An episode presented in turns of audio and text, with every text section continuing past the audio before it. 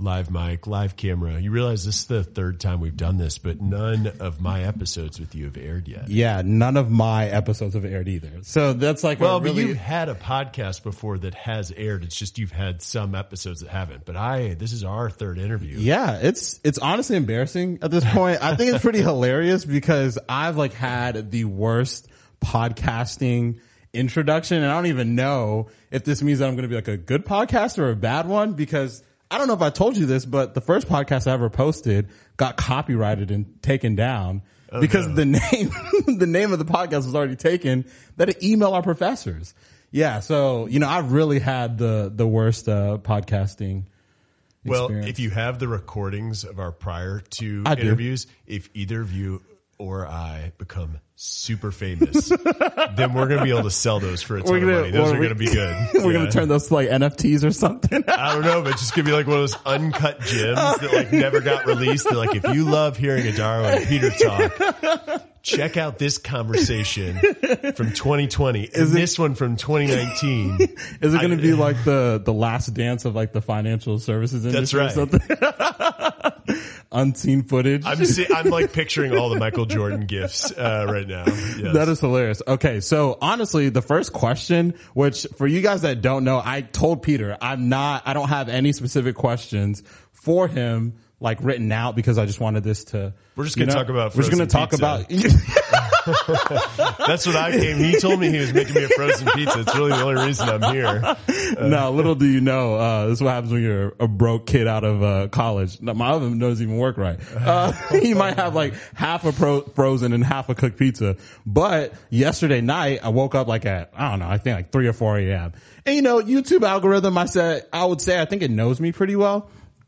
And uh the first thing that showed up, this is actually going to be a really bad introduction to this, but the first thing that showed up was uh the what a something Madoff Ponzi scheme.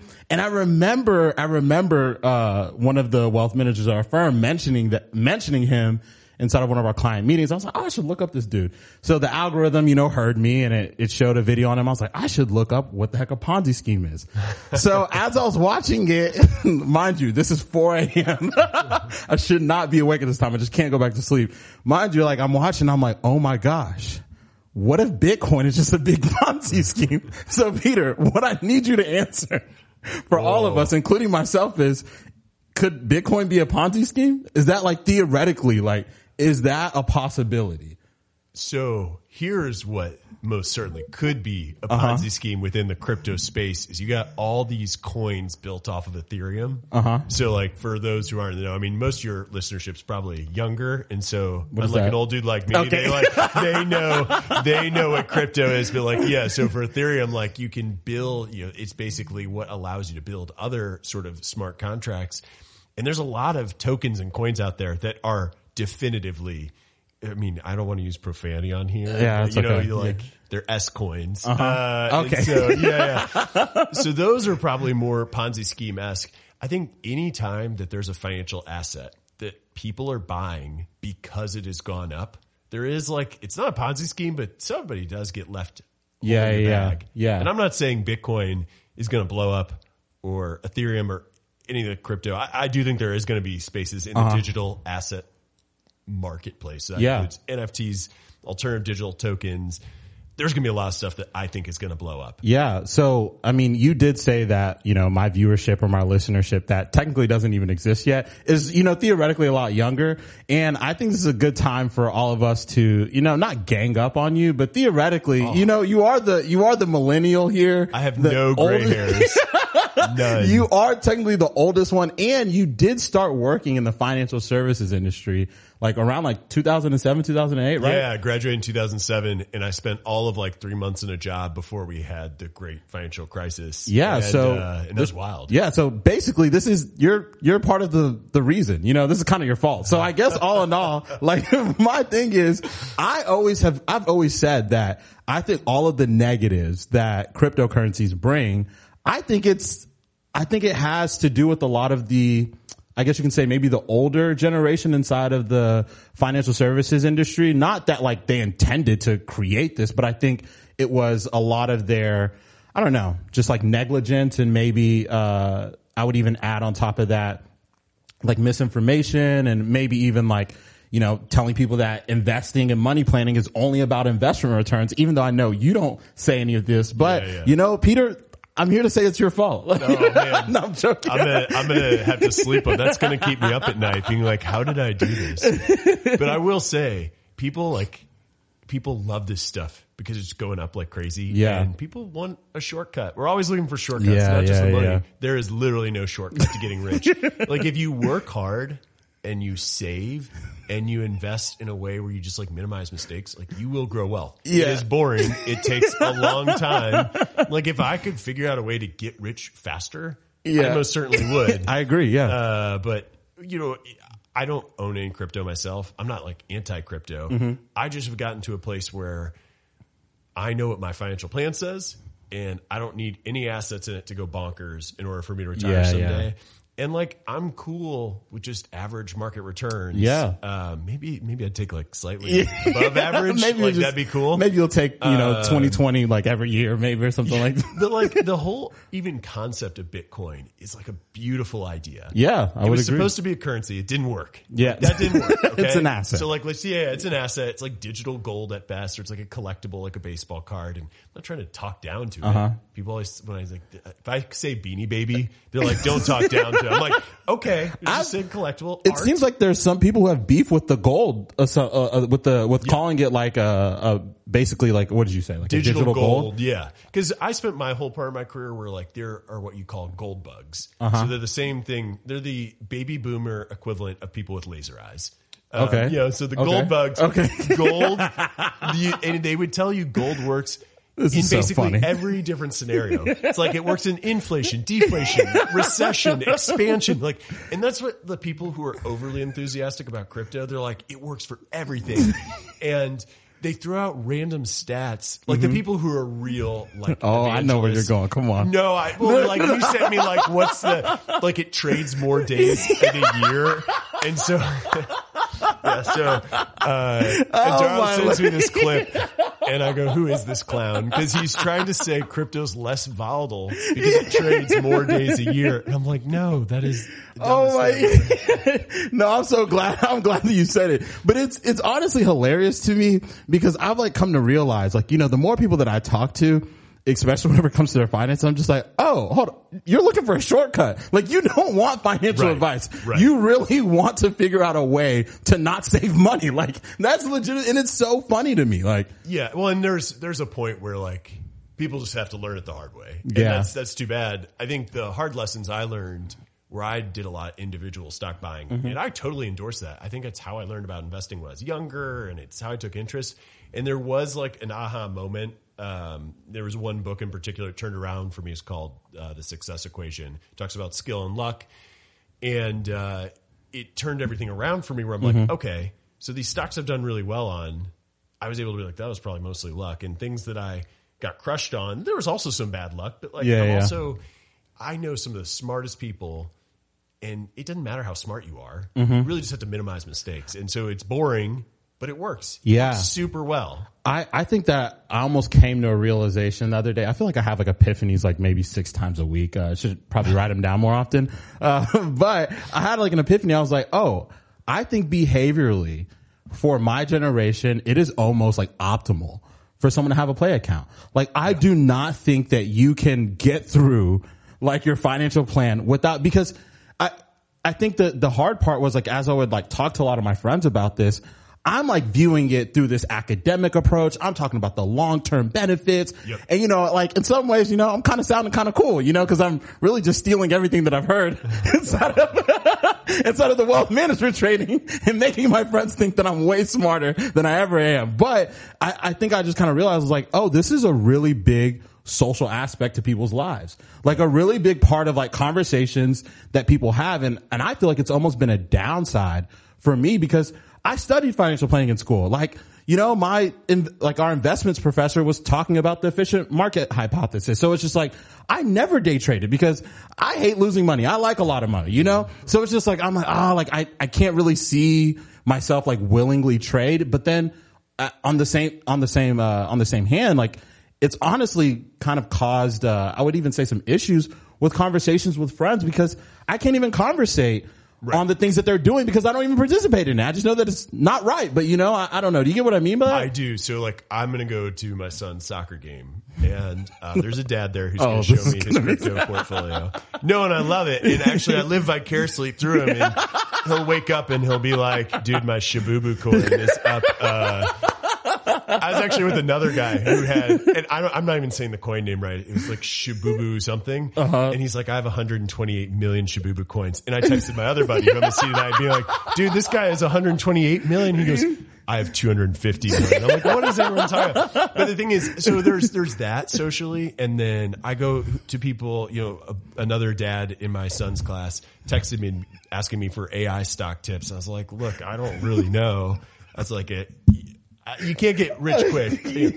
Like I can't even predict the outcome of a sporting game that I watch right. You know, like it's Yeah. just it's hard. I'm just, I'm just thinking, I'm like, man, these PTA meetings with Peter Lazaroff must be phenomenal. Like, it's Yeah. so, it's probably the most interesting thing in the world. Like, your, your sons, like, probably their friends think that you're the coolest dad out of all of them. They're Like, your dad always, my dad's always talking about your dad's articles and investing in Shibubu coins or something like, I don't know.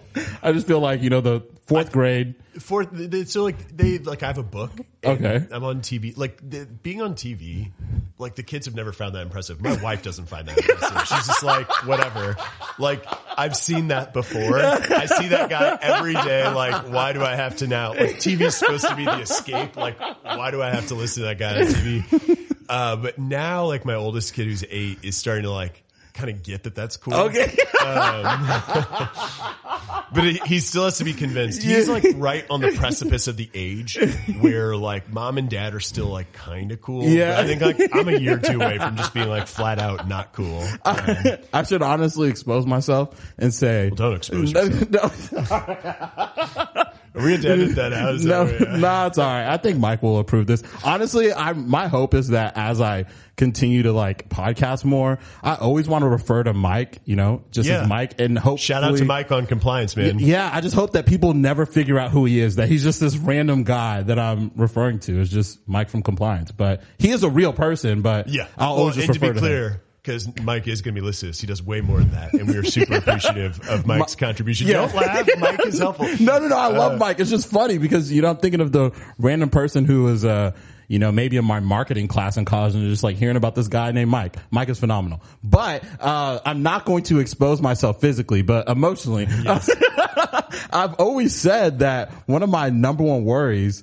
Well, not worries. One of my number one rules as far as like dating is like I could never date someone in the financial services industry because like I don't want to come home and say like, hey, yeah, you know, at work, man, we found this like complication and we fixed it with like this Roth conversion, blah, blah, blah. And then, you know, my wife just hits me with, oh, we would have done that like two months ago. And it's just like, dang, like, let me come home and think that I'm cool. You know, like that's just, that's my biggest worry. So if you're in the financial services industry, I'm sorry, we can never date. Yeah, you're off the market, It's- financial players. yeah. Well, so like, I feel like, uh, so happily married for 11 years, but if I were your age and I had my existing skill set, well, no, I was going to say like the, I'm investment driven, so I would need to marry a planner because like, I don't, you know, I know enough to be dangerous, but I need, it's part of the reason I have an advisor. I need somebody to like hold me accountable Yeah. and stuff.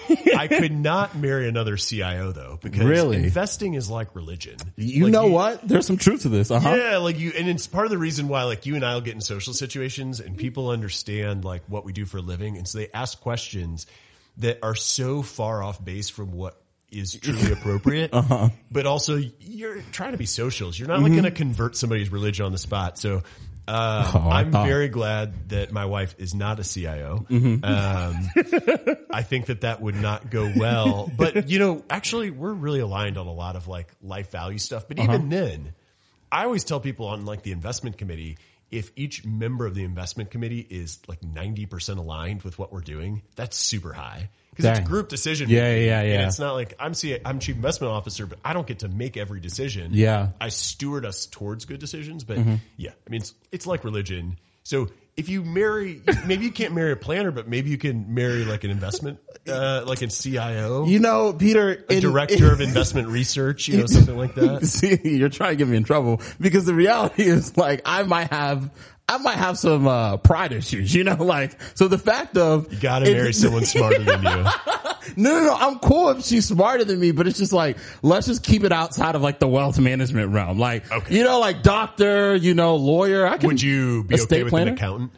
Yeah, yeah, yeah. Yeah, no, I'm. We work with a lot of CPAs. Like he thought about it for a second. yeah, because my You know my it's CPA, thought, yeah. yeah. my thought is like, you know, she starts off as like a CPA, and it's like ten years later, it's like, man, you know, I've been thinking about switching over to financial planning. I'm like, don't do it. again. yeah. I'm like, don't even think about it. So somehow, so this is, uh, again, we mentioned at the top of the show that I don't know if that gets on air, if that's just our banter, but you know, like this is the third time we've done this. Yeah, Third time. For, I'm looking at the camera. I feel now. so. It's I'm, I really do feel bad. I apologize in advance. Oh no! I mean, I like probably like a- anyways. We talk anyways. one I- year anniversary of our first one or second one. One Is that year, right? Probably like close to this time frame. we should go celebrate. yeah, probably. Get like a frozen pizza. um, Adaro had no idea how much I love cookies and frozen pizza and investment analysis. Those are my loves in life. The three.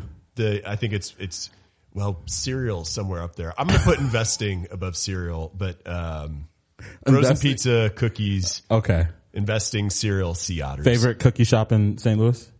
Oh man, there's a place right across from the pageant. Um, Don't even know what the pageant is. uh, so the pageant's like a stage. Uh, it's like a concert venue in Uh-huh. Pinup Bowl, and uh, it's something with a bear in the name. Uh-huh. Uh, but the you choose what cookies you want, and then what kind of ice cream you want in the middle, Mm-hmm. and uh, and then you have a food Like coma. ice cream sandwich. It's really good. a food coma.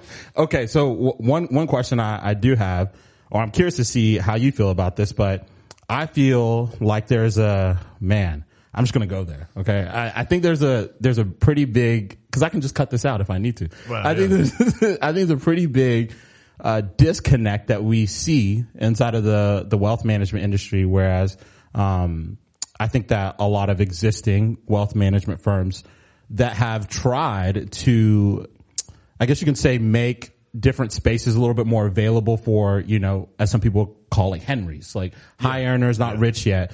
But at the same time, you know, wealth in wealth management, like it is a business. Like we provide a service and I don't even think I'm as embarrassed as I used to feel as far as like the fact of, you know, it can be expensive, but I think it's rightfully so. Like a lot of the services that we provide to clients, I think is like, in some ways almost like an invaluable. Like it is so awesome what we get to do for people, but at the same time, like I said, it is expensive. So I guess what I'm trying to get at is how do you, how do you feel like the, the in between will, will be served eventually? Like, and what I mean by the in between is like, you know, I'm not talking about like your 25 year old who's fresh out of college with, you know, $65,000 in debt, but I'm referring about the, I don't know, like the 32 year old who's probably starting to make $250,000 a year and, or 250 might be a little high, but maybe like 170 and like they're starting Why to have you call discretionary. us? All those 32 year olds making 200k and up, give us a call. We'll help you out.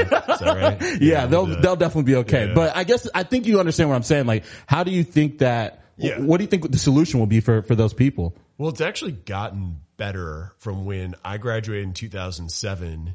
Uh, you basically had a choice of work with a broker or have enough money to afford a firm like ours. Mm. Yeah, yeah. And so there was really no in between. And brokers then, and, and just because somebody's a broker doesn't mean like they're a bad person, Yeah. doesn't mean they're not trying to do it the right way. There are some ways in which that compensation model is set up where there are conflicts of interest. Yeah. There are a lot of like really good people in that model, Mm-hmm. but it's hard to assume that that's the default for everybody. Mm-hmm. Then the robo advisor came along, and I think the robo advisor changed things because it gave people a really low cost way to invest. Mm-hmm. And you know, to me, that's the good in between. So we have at Plancorp Bright Plan, which you know primarily is offered as a corporate financial wellness benefit, but you know, I think for people listening, if they want to invest, like we can give them a special link. You got show notes for this? We'll give them a special link to sign up. Yeah, I then- think I got show notes now. yeah. So, uh, I mean, here's what I will say is you can go to brightplan.com slash simple. Um, and that page is related to the book, uh, Making Money Simple. And then you sign up. This is exclusive. You see Yeah, this? This is exclusive. you didn't even know this could happen. You didn't three, even know. three free months of Bright Plan, and that's us managing the money. Um, pretty and So that's a good stopgap, and I think that's sort of as technology can take care of the low hanging fruit of what we do. Mm-hmm. That's a good in between. Now the challenge is what I dislike about the robo advisor option is it's really easy to change your plan. Ah. And so like when you get scared, you can go on your phone and make a change. Uh-huh. Whereas if you're a client of a human advisor, you got to call them to make a change and they'll be like, well, hold on. Like we planned for this Mm-hmm. uncertainty. Like the market falls all the time. And that's the thing that I think younger investors are probably least prepared for. So, Oh, boy. yeah, sure. Like during the pandemic, Oh my gosh. the market fell 30% in a month. Like, sure. Okay, fine. But realize my first recession was 18 months. Yeah, and no. S&P lost 60%. yeah, no, Now, t- tell it. when you lose 60% and you don't like, is my first year out. So I didn't really have any money. Yeah, yeah, So yeah. it's really easy to lose 60% on your money when you don't really have that much. Yeah. If I lost 60% of my money now, I'd be a little more unhappy. Yeah. like, back then I'm like, I just got, I was like trying to sell clothes to like put more money in Oh, the market. no, this is scary. No, no, I just anything I could. I, I'd make like a Peter's like- batch of spaghetti and I'd eat it all week, and I would have like a turkey sandwich every day. You were, like, living out of your car? yeah, Walking no, to I- work? I, was living cheap. I'm like, I have to have more money to invest, and I was thinking, man, generational opportunity to put money to work, and I don't really have any money. So I like, 401k did that, and anytime I had extra cash, but like the pandemic. So I always used to tell people like, wake me up when we're down 30%. So Uh-huh. the market's down 10% all the time on average once every 12 months. Um, it's down 20% on average every like three ish years. The reason's always different. It's always scary in the moment, Mm-hmm. but it's totally normal. And I always write this email for Plancorp when we're down 10%, being like, we've had a market correction. Yeah, and yeah. Everybody internally knows that I don't like doing it. Mm-hmm. And I'm like, I, I understand it's comforting to clients, but like 10%, like wake me up when we're down 30. Uh-huh. So we were finally down 30. And I'm thinking, all right, I'm a little bit older. I have some savings. I'm going to move the cash. It's time to go, yeah. Yeah, I'm going to move the cash. And by the time the cash even got to my brokerage, we'd already been off to the races. I what happened? So I think, you know, the thing I worry about with younger investors and even people my age. So I'm 37. Um, since Adar was making me out to be a dinosaur, not even 40. Um, but there are a I would lot have of honestly people. put in the show notes like 50 year old chief. That's right. like balding, gray haired, walked in with a cane. Yeah. Couldn't even get up the stairs. It was kind of sad. Well, I had a Gatorade. I got I got my Gatorade here so I can hydrate. Yeah. like, you got to stay hydrated when you get old, otherwise, like your body starts hurting. But the uh, you know what what I worry about for younger investors, and this probably applies to anyone 35 and under because you missed the financial crisis, Mm-hmm. but even people under 40 where they maybe didn't have that much in savings Mm-hmm. during the financial crisis, and they saw this quick bear market. Yeah. Thirty percent in a month is vicious. That is vicious. But like, yeah, like bad markets happen, and Mm-hmm. so the key, especially when you hire an advisor, they'll earn a lifetime of fees by just making sure you don't mess up. You can lose Yeah. so much money and give up so much future re- return by making a mistake in a down market, and that's where I feel like we, we were talking about difference between like robo advisor Uh-huh. and human. The human can step in and rationalize with Yeah. you. Whereas your computer, the best it can do is like have some algorithms to be like, hey, you're going to owe this much in taxes Yeah. if you sell. And that's not enough to stop some people. and two two things I do want to say. One, I, man, who I, I might lose some friends over this. I, I really don't care, but I I I get so annoyed, especially whenever people are talking about um like investment returns, especially inside of the crypto space, and they're like, yeah, like you know, within the last twelve months, the the rate of return has been blah blah blah. I'm like, bro, that's not even longer than the financial cri- like you're talking about an investment return over the last twelve months, and this is supposed to then inform the re- like it's so. Oh man, like it's annoying how stupid it is because like I've told people, Yeah. I'm like, the biggest issue is like I, man, oh man, some people really might not like me. This is okay. But this is maybe where I might be annoyed with some financial education. Like I think this can in some ways be a disservice of it because it's almost like, I almost viewed as like the oily people. Like the, I don't know if you ever had an oil friend, you know, there's like, which I, will say, let, let me, Spoken like a true Texan. Yes. Pull out I got snake friends oils. in Texas. They work for yeah, they work in energy. Yeah, I know that's. I, Like. d- I do want to say congratulations to all the like, oil, mind you, I went to a, like, I was pretty involved in my church in college. I'm still involved in my church, but at my church in college, there was so many people who like sold the oils. But I do want to say congratulations to you guys for, you know, really reading the room during COVID because they like, I thought like it was a really well played job by them by not coming in and saying like, you know, like our oils can come and help like fix your COVID. So good job with y'all. But one thing I do want to say, it's like, it's almost like the oil people as in comparison to like a medical doctor. You know, it's just like, you like figure out like that there's some truths of like, yeah, there's some natural ben- excuse me, there's some natural benefits of like using things that are natural.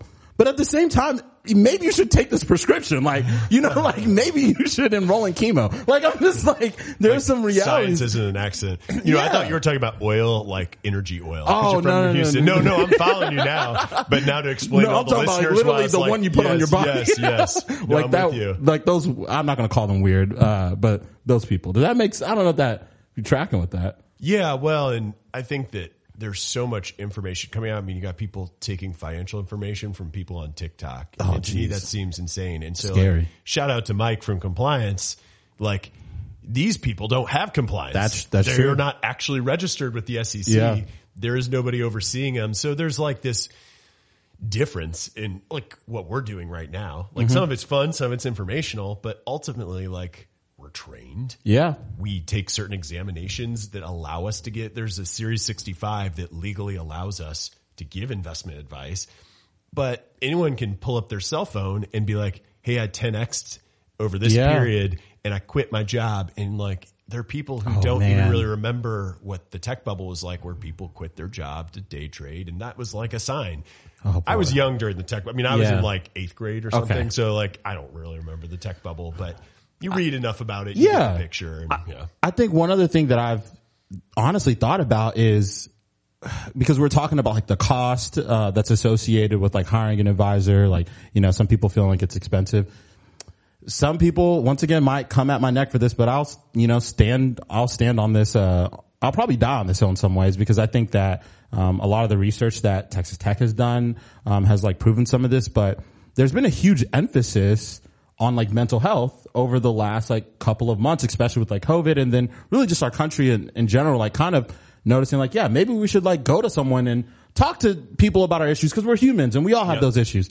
And it's so surprising that like we know that like it's, it's a widely adopted thing, but people are still so arrogant to think that they can take care of their finances. Yeah. Like that they don't need an outside opinion with, and then even apart, like even to add on top of that, I think it's really awesome how you even mentioned, I mean, you're a chief investment officer of a really well established firm. And, you know, our, our firm is a really great financial planning firm. Like we do a lot of great things and you have an advisor.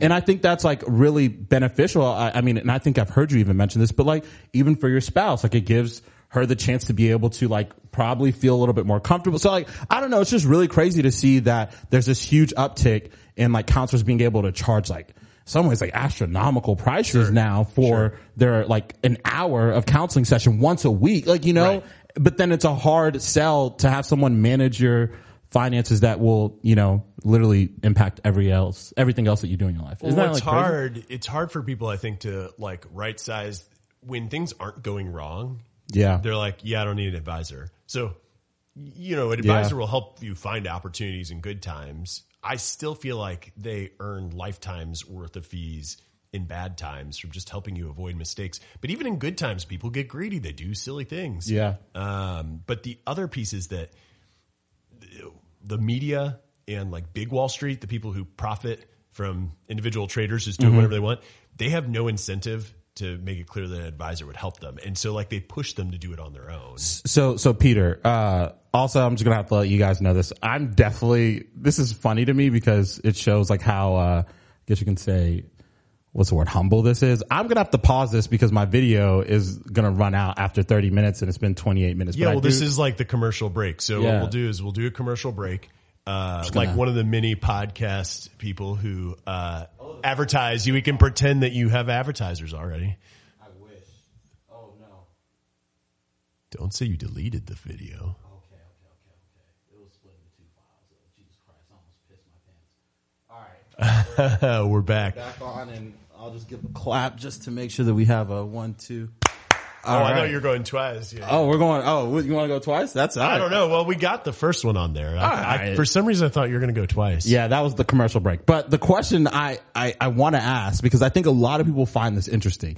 Once again, let me just give some people some context because I didn't get a, you know, give Peter his flowers and talk about how awesome he is. I do it pretty often, but Peter is not only the chief investment officer of, you know, one of the top financial planning or wealth management firms in the nation, you know, manage what is like $6 billion of Yeah, assets we're, under management we're like right around six billion. Right close to six billion dollars of assets under management, uh, CFA, CFP, uh, writes for the Wall Street. Like you, you, you have a lot of expertise. You've been in the industry for a while. So I want to ask for the listener who, you know, is let's say anywhere from like 21 to, you know, as you said, 35 give them and give them some insight of what like big Wall Street actually looks like and kind of give people an insight of like whenever people are writing these articles, like what are they actually trying to do? Like, and I know it might be hard for them to kind of like, you know, decipher, um, between some of these things, but you're, this is kind of a lot of where your expertise is in, in the, in the investment planning and investment management side of things. But I don't know, could you just give some people some insight of what that usually looks like? Yeah. Well, I think that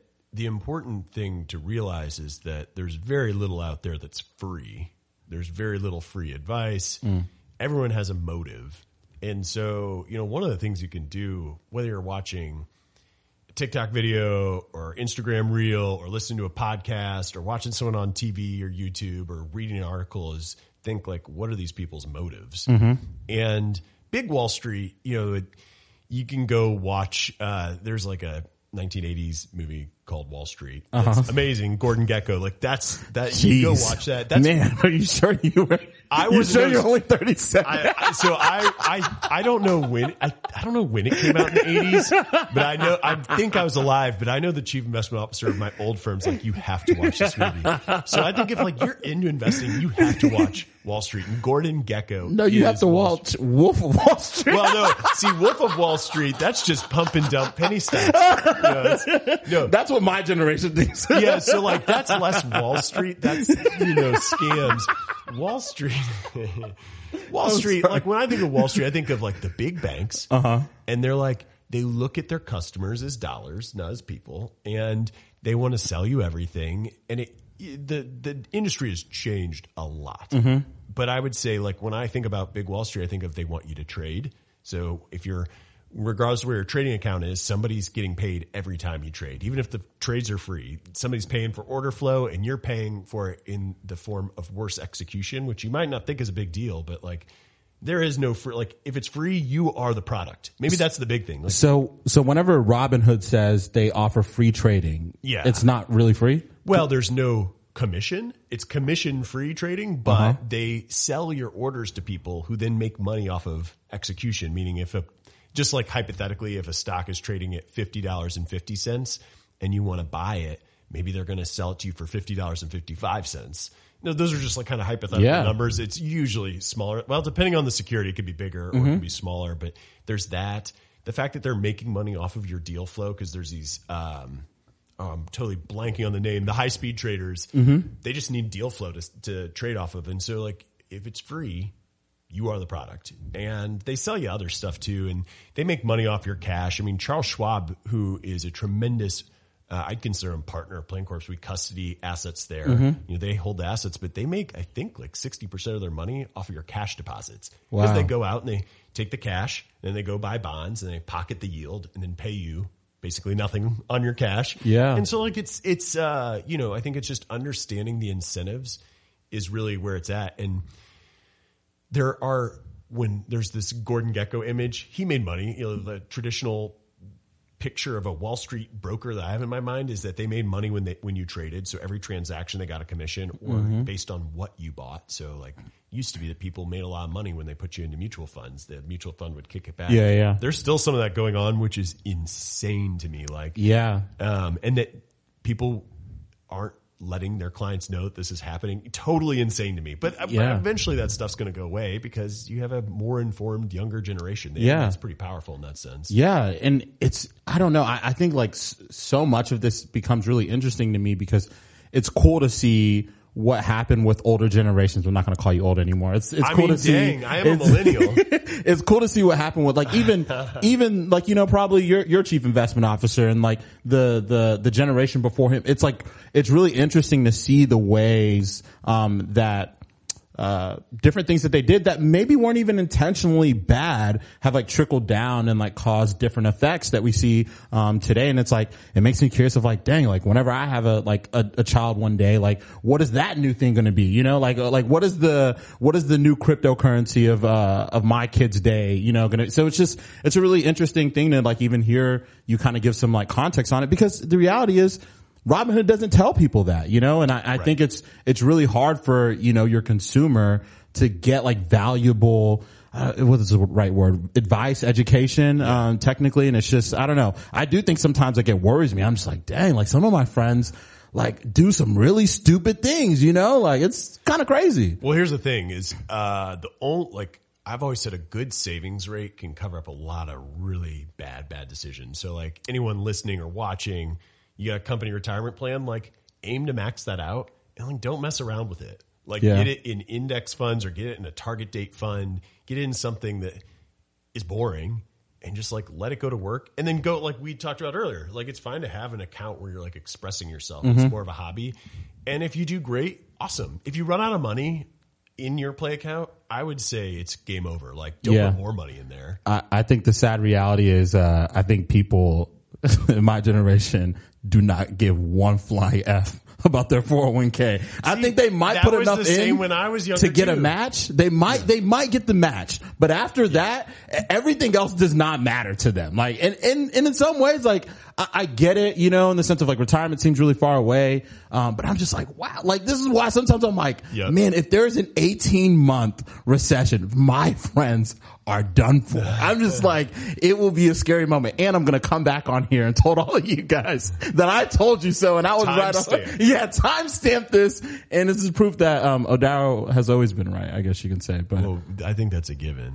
Thank you. We're, uh, Timestamp. you did say this on our first, uh, second podcast together that we're always right. We are always right. We're, this is, listen, it's just a And part of it. if it doesn't seem that way because it might seem that we're factually wrong, I maybe just get your eyesight checked. Or Yeah, something. I- Is that what we're Yeah, maybe get your yeah or Yeah, ears. check your ears. Yeah, Yeah, yeah, yeah. You know, maybe get a little bit of the Q-tips in That's there right. and make sure that you get everything out. Um, I did want to wrap up and probably ask one more thing.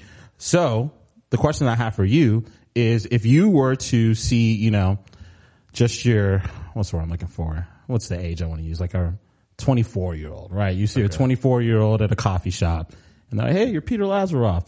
Um, like, hey, it's Peter. So this assumes I'm famous. This is interesting. Uh, Yeah, yeah. Saw you from saw you from TV. Or actually, no. I'm gonna I'm gonna create another hypothetical. 24 year old. It's like, oh, you're Peter Lazaroff. I was substitute teaching your kids' class, and all the kids kept on talking about you. Wow. So if there was one thing, if the person did ask you, if there was one thing you would give them as far as like just financial planning or investment planning tips, what would that one thing be? That, but it can't be something that you would have told someone around your age at 24. Does that give some context? So it has to be different. Like, what is something you would say to the Gen Zer who spends a lot of time on TikTok and Instagram? Oh, I'd say read a book. Okay.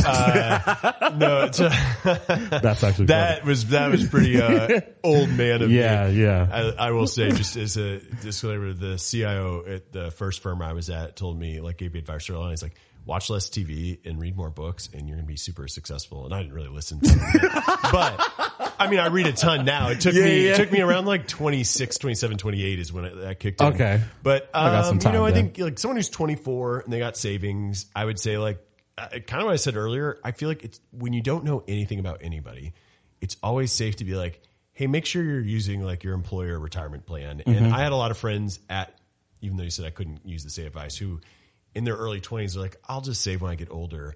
The first 10 years, like you see compounding, I'm gonna make sure I do this right on the camera so it's to go that way. like normally I'd go that way, but I gotta go this way, go that way, you know, so like it, the it, hockey sticks, but like a big contribution return happens in that first 10 years.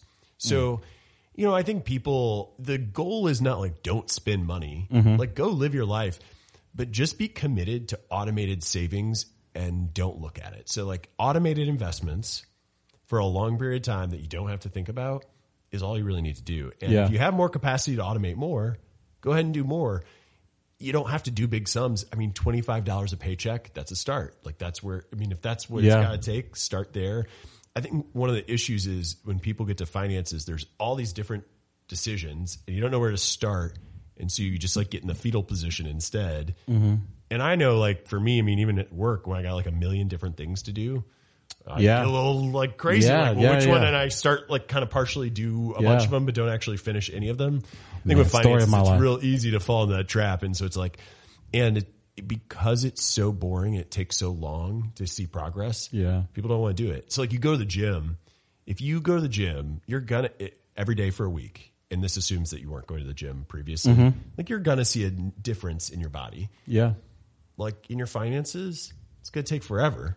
Like it's going to take a couple of years before Yeah. you notice a little difference. You Yeah. know, that instant feedback isn't there, and that's why people want the the investments that go up a lot quickly. Yeah. So like I think it's kind of just telling people like, hey, make sure your retirement like is important. Mm-hmm. And that you stick away a little bit of money. The other piece, stick away a little bit of money for like an emergency or an unexpected expense. So we always call them emergency funds. I've been sort of trying to toy with the idea of maybe calling them opportunity funds because you you know like word. it creates more opportunity, more freedom. Kind of like that. Um, yeah, like because I kind of treat my emergency fund like a piggy bank when an opportunity comes. Yeah. and I'm like, okay, well now I got some cash here. Like the market's down thirty percent, or you know, there's a business venture I want to be a part of. But if you're putting again, doesn't have to be big dollars, but Yeah. 25 bucks, 50 bucks paycheck into just a cash savings that's like, I am not spending this unless I, like it's my last resort. Yeah. Just getting that good habit. Once you have a good savings habit, a lot of stuff tends to fall in place. I, I usually I feel like my new word that I use, like, and even sometimes like if I'm on calls, instead of saying goals, I like ask people like what are some of their dreams mm. because I feel like whenever Yeah. people like hear goals, they like pigeonhole themselves into like just thinking of like oh, I have to say the financially right thing, you know? It's just like I want to buy a home, but it's like nah, maybe you want to. And I was you know ta hanging out with friends the other day, and I'm gonna actually use this as an opportunity to say this, but I was hanging out with uh with one of our colleagues, Emily, and her fiance to Tony. We love And Emily Tony. and Tony, yes. Uh, and I remember I was like mentioning it's been hard for me sometimes to explain the benefit of investing and saving to younger people. Um, because most of the time it's just like, oh, you want to save for retirement or you just want to save for a down payment of a house. And I feel like those things are usually like kind of boring to people. So it's like kind of hard to like really, um, ca- encapsulate, I guess you can say like the benefits of it.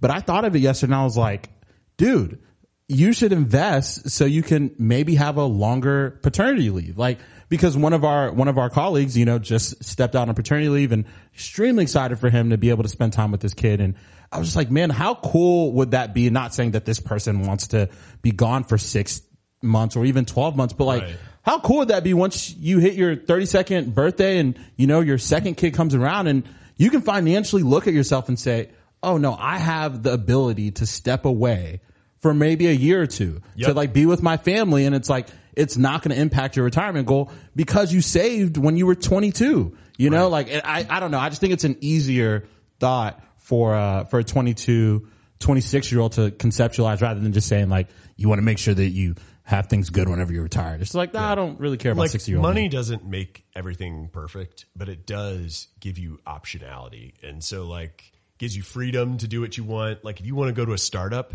but they're not going to pay you much, they're just going to pay you all in options. Damn, you need some point. cash to float you. So like that would be why you're investing. Or um, I know right before I came to Plancorp, uh, people from the stadium committee here in St. Louis to try to keep the Rams were recruiting me to work for them for a year, but it would have been That'd be no pay. awesome. Now I'd done like my economic thesis in public funding of stadiums. I was a huge Rams fan. I'm R.I.P.. what's the what's the opposite of shout out to Stan Kroenke? Like reverse shout out to Stan. Who is Stan Kroenke? He's the owner of the Rams. He's he took Oh. them. St. Louis actually just got a 700 790 million dollar settlement for. Can I say Legend something? Yeah. That was literally the the worst deal in like deal history. Like I what the think, 790 million or that we got taken no, to the the- team. this- well, both. I think Yeah, you, I think St. Louis literally it was it was almost embarrassing. I'd Like, rather have the 790 million than nothing. Well, what you- there wasn't a chance that y'all could have just gotten an expansion. There's team? a chance. Well, I mean, you could still get an expansion team. well, like uh, that should have been the deal. They should have just said, "Give me another team." Yeah, I wouldn't have trusted them. You but yeah, I mean, well, well, the- look, if another team comes, I don't know how we're not like at the top of the list. Because before the monkey business, it sounds like almost all the voters wanted us to have a team, and then Kroenke said he'd foot the legal bill, and they're like, "All right, fine, I don't know. Uh, I- we'll all I- get richer." Expansion fees. I'm sorry to cut you yeah, off, yeah. but- Side prize. Oh yeah. So, uh, so I would have, you know, I was able to entertain this job offer. Ultimately, I decided to go to Plancorp. Praise God. Our CEO, Chris Kirchhoff. Shout out to Chris. Shout out to Chris. getting Yeah, everybody on to it. shout out. Everybody's getting in on it. Let me tell you, Uh, Peter was not at Plancorp. Jesus, I don't know what. I don't know what my life would look like. Oh, man. probably be sitting in like a, a back office doing para, like just paraplanning work and probably quitting. Well, I told, oh man, more shouts. Amy Jones, shout out to Amy now. Chief Uh, big Talent shout out to Amy. So when we met Adara, I was like, oh, that's, that's the one that Thank needs to come work for us. And she's like, well, that's not really how it works. I'm like, well, no, like, let's just like make sure he comes and works for us. That's who I want to work with. And she's like, well, you know, we get to come back. It's not even his year to apply. And I'm like, all right, well, I'll come back because I don't like do college recruiting. And Amy's like, okay, we'll just, she, Amy's the Peter whisperer. She kind of calms, it calms me down when I get overly The excited. Peter about Whisperer. I like that. um, yeah, well, man, multiple tangents off that. I'm sorry. Free- Yeah, no. I'm the one doing it. So freedom, the money gives you optionality. It lets you make choices. When I had this job opportunity, I went to Chris. I'm like, hey, by the way, I got this thing that's cool. Sorry, would my job offer still be here? I was like, I don't think I'm going to do it.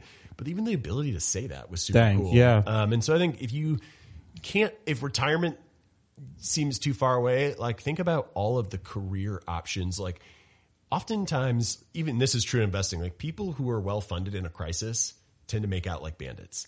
Now, like you can, because they can be opportunistic. And I think that's a lot of what having the emergency fund is about. And that's a lot of why I've started trending towards calling it an opportunity fund. It's a little less draconian and it's also just like true what it can be. Um, but I, I do have one last quick okay, question. yeah, before the thing runs out. Yeah, on before the yeah. thing runs out. Dang, this is embarrassing. This is something you hear all the time with a lot of young people that they say, since I'm young, I can take upon more risk. Yep. So that's their reasoning for investing in a lot of, uh, I would say more risky assets. So even if that's like individual stocks or even if that is uh, like crypto assets, shout out to Tyrone V. Ross for teaching me go, that there's a, you know, a little bit of a difference. Uh, but- Tyrone, shout out to Waffle House, uh, Well, where oh, you know, yeah. Tyrone and I like to to get down with some big old waffles. yeah, So, yeah. It was since we're on the shout out train. Uh, Yeah, also really. just want to, This is the first episode. We're going to get everybody in. Stay tuned for the uncut version where we literally say the name of every person we know. Josh Brown, please let me come on your podcast. Uh, Shout out, come on, the, Josh. the Yeah, animal spirits. That was the first investment podcast that I really listened to because you recommended it to me. Yeah, uh, Michael and Ben's podcast, Animal Spirits. So if people don't listen to Phenomenal. investment, I know that's Josh podcasts, Brown's not on that one, but Sometimes he is, and he does the compound, and they go on that. All the guys at Ritholtz Wealth Management and all the content they create is just rock solid, and they get it. And I think that's what. So that what I really loved about you. I think you had a question asked, but now I'm already answering something No, it's else. okay. uh, But like, is you were in college and you were creating content, and that is so important. Like, I think being a good advisor, it's not enough just to be a technical person. Like, you gotta Mm-hmm. be able to communicate. And I think while I don't feel like I need to physically be with somebody all the time holding their hand, if I'm constantly putting my voice out there the way that point, you yeah. are, then people know that they can come to me and they can feel confident. And I think if you're confident, you're less likely to make mistakes. And, and you know, it, it ultimately becomes a really important part of the advisor client relationship. I appreciate you for saying that. I, I, I did want to, the, the question that I did want to ask was a lot of times I think people have, um, once again, this half truth of, um, people think risk equals return rather than risk like is correlated, um, to return. I'm right. right? I'm, I'm not correct. Yeah, I just want to, oh, I got scared for a second. Uh, but with that being said, I think a lot of people, um, hear that and they say, okay, I'm going to be a lot more risky with my investment decisions earlier on. And I think you mentioning the, um, the really big benefits of compounding interest in those early years, it kind of makes me curious of like, well, could you kind of give a little bit of parameters around the risk that people should take while they're young? Because I'm thinking like, man, if you want to be extremely risky, there's still a chance for loss and you're not going to have the ability to, you know, because Yeah. once again, whenever we're talking about risky, I'm probably referring to someone's asset allocation of a diversified portfolio. Right. Other people are just talking about like doing something crazy, you know, like, coins. yeah. like no investment, like no investment sounds dumb on the front end. Like someone can make any investment sound great. Right. You know, like it sounds dumb after it fails. Like, I don't Yeah, know. so risk. You're, you're right. You're spot on. Risk and return are related, uh, but there are some risks that you don't get compensated for it, that you wouldn't rationally expect a return. So, for example, like when I invest in a company, like the choice of, oh, I can keep my money in cash, I can invest in McDonald's, I can uh-huh. invest in Adaro's lemonade stand. or I can like lend a bond to the government. Uh-huh. Like those are all different levels of risk. And like if I'm going to invest in Adaro's lemonade stand and it's not like a charity, um, you know, like, that better be a good return. It's like McDonald's got global operations. Like why Yeah, would I yeah. go put it there? Or if I'm just lending money to the government, like it's probably going to come back to me. I don't demand as high of a return. So the risk and return piece, they are super, super tightly related. But owning individual, like that's what you call non-systemic risk or unsystematic risk or idiosyncratic risk. Like you're not compensated for that. Yeah. You're compensated for broad market risk. And so that's why oftentimes, you know, yes, you can make a ton of money from a very concentrated position or a Mm-hmm. super risky and the terms of definition, like a risky bet. Like it's a bet. That's Yeah. maybe the key word. Let me walk that all back. Bet. Yeah. You're speculating, you're betting. That's not that's not what we do. Like we are not speculating or betting. We are investing in risky assets, investing, not betting, not speculating. And that's where returns come in. And yes, if you are young, I, I mean, you, you ought to have mostly stocks. So I was 100% stocks for a very, very long time. And the only place I'm not 100% stocks is in our 401k models. I'm mm-hmm. just in our most aggressive one that's an 80 20. And all the rest of my money isn't 100% stocks, but as I keep contributing to that 401k, bonds are going to make up a bigger part. And mm-hmm. at some point, I think it's on my 50th birthday, I'm going to buy be it 70 30. That's what I decided, which is still Yeah. aggressive. But Yeah. that's the thing. You're young, put it in the stock market, leave it alone, just keep buying, like never stop buying, make it automatic, never sell, don't panic.